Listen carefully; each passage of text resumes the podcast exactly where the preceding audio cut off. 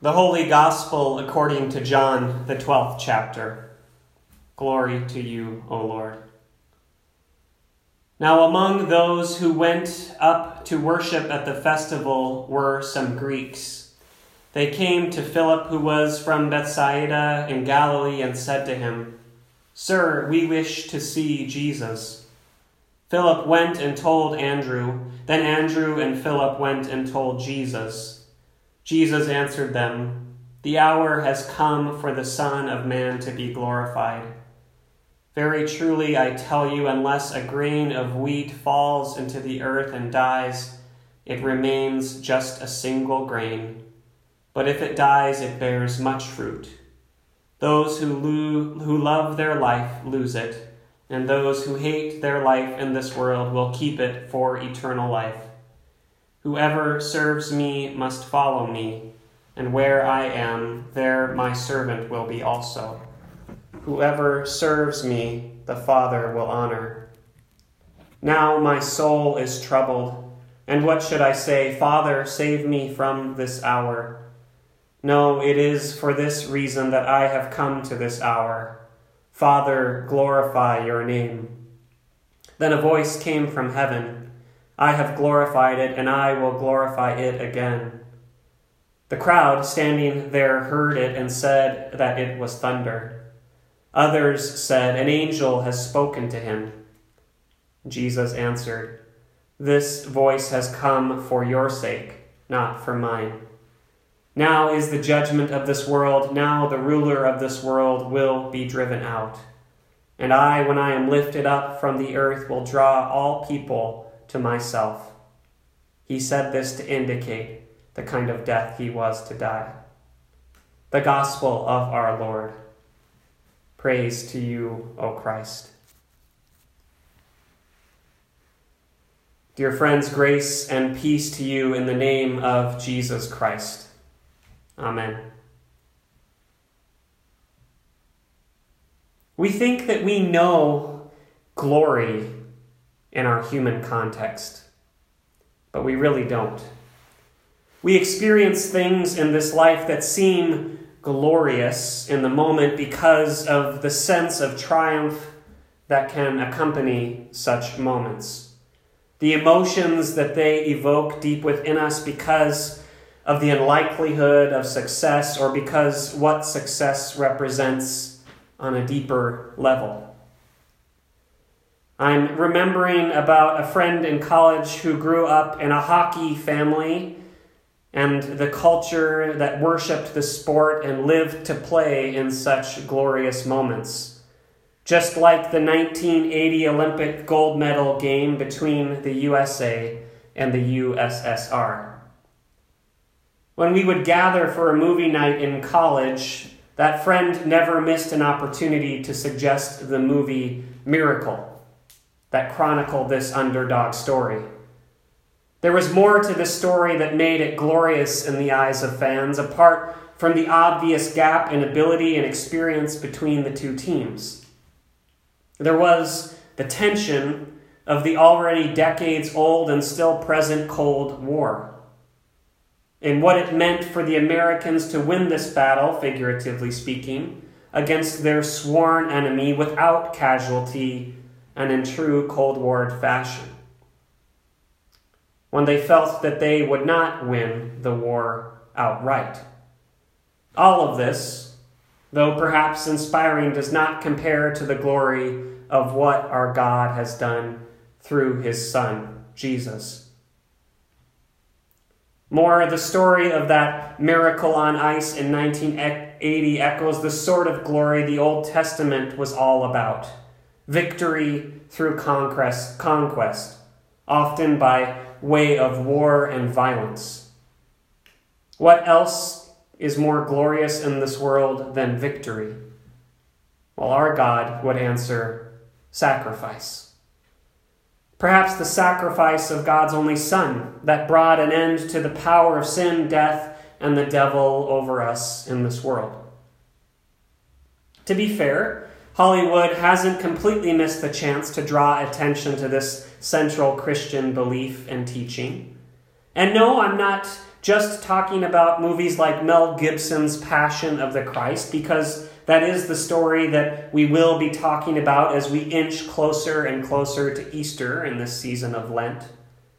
I'm talking about a different movie from nineteen eighty-nine, coincidentally the year the wall came down, but having nothing to do with the Cold War. The actual title, Glory.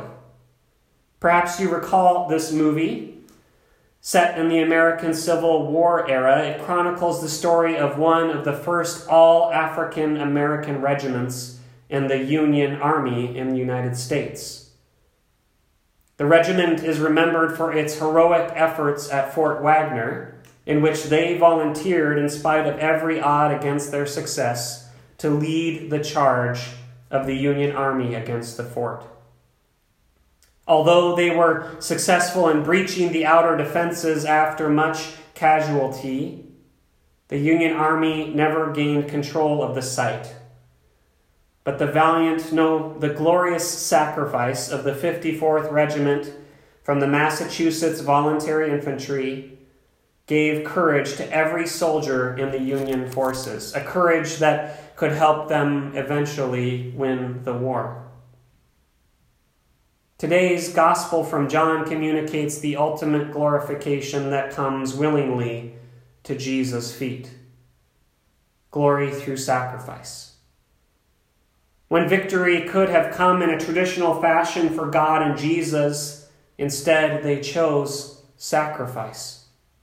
This juxtaposition of victory through sacrifice makes little sense in most kingdoms of this world, but not God's.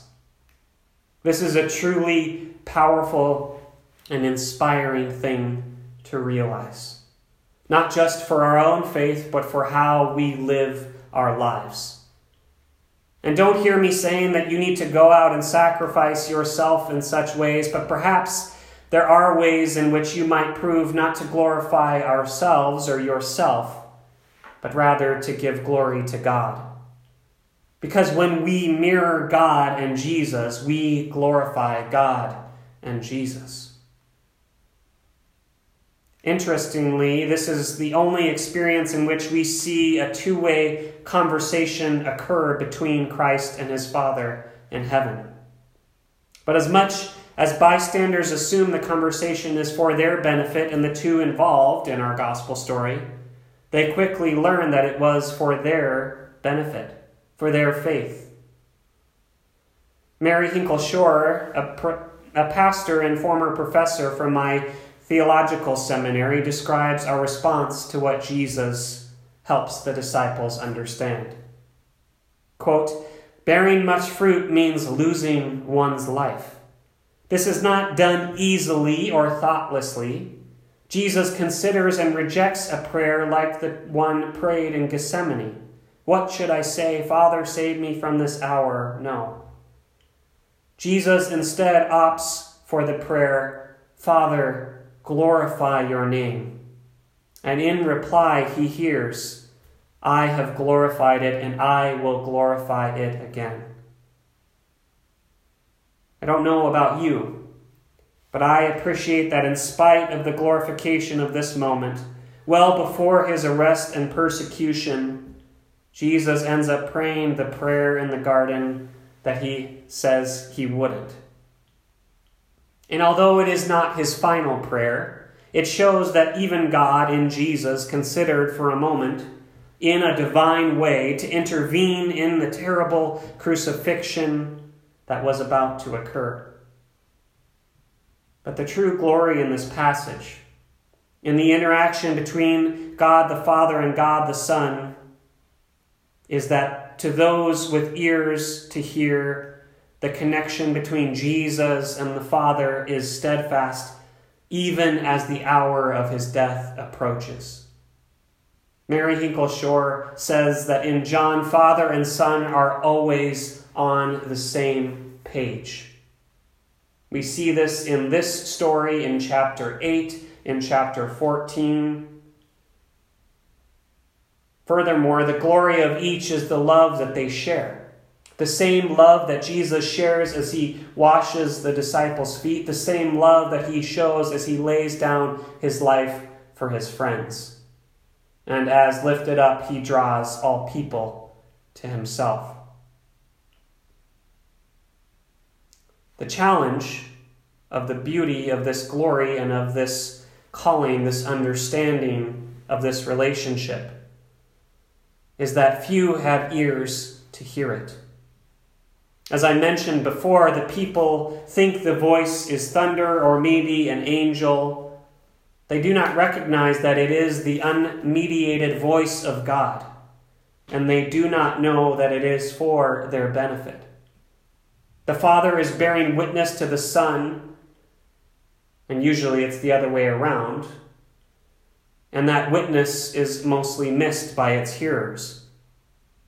Our constant and our unending prayer when it comes to faith and communicating with our God is that we have the ability to hear when God is calling. We long for this mature sort of hearing that allows us to hear God through the filters of this life, of this world, that would make us doubt God's voice in our lives. Much like the effects of a pandemic. All the noise of the anxiety and the fear over what the coronavirus has done for over a year now. We just passed the one-year anniversary in which we moved to online worship for the first time, even though since then we've been back in person and then back online, back and forth. But the focus of the glory of God isn't meant to leave us with sacrifice on our minds, but with love. When instead we focus on things that are temporal, that are temporary about this world, we should think about the eternal, the divine things like love. A love that in its weakness by standards of this world is stronger than the greatest power and victor in this world. When we have ears to hear, when we hear and experience God's love that transcends all parameters of what this world tries to place on love, then we can too say it is a love that draws all things to itself. All things. And that love is for everyone.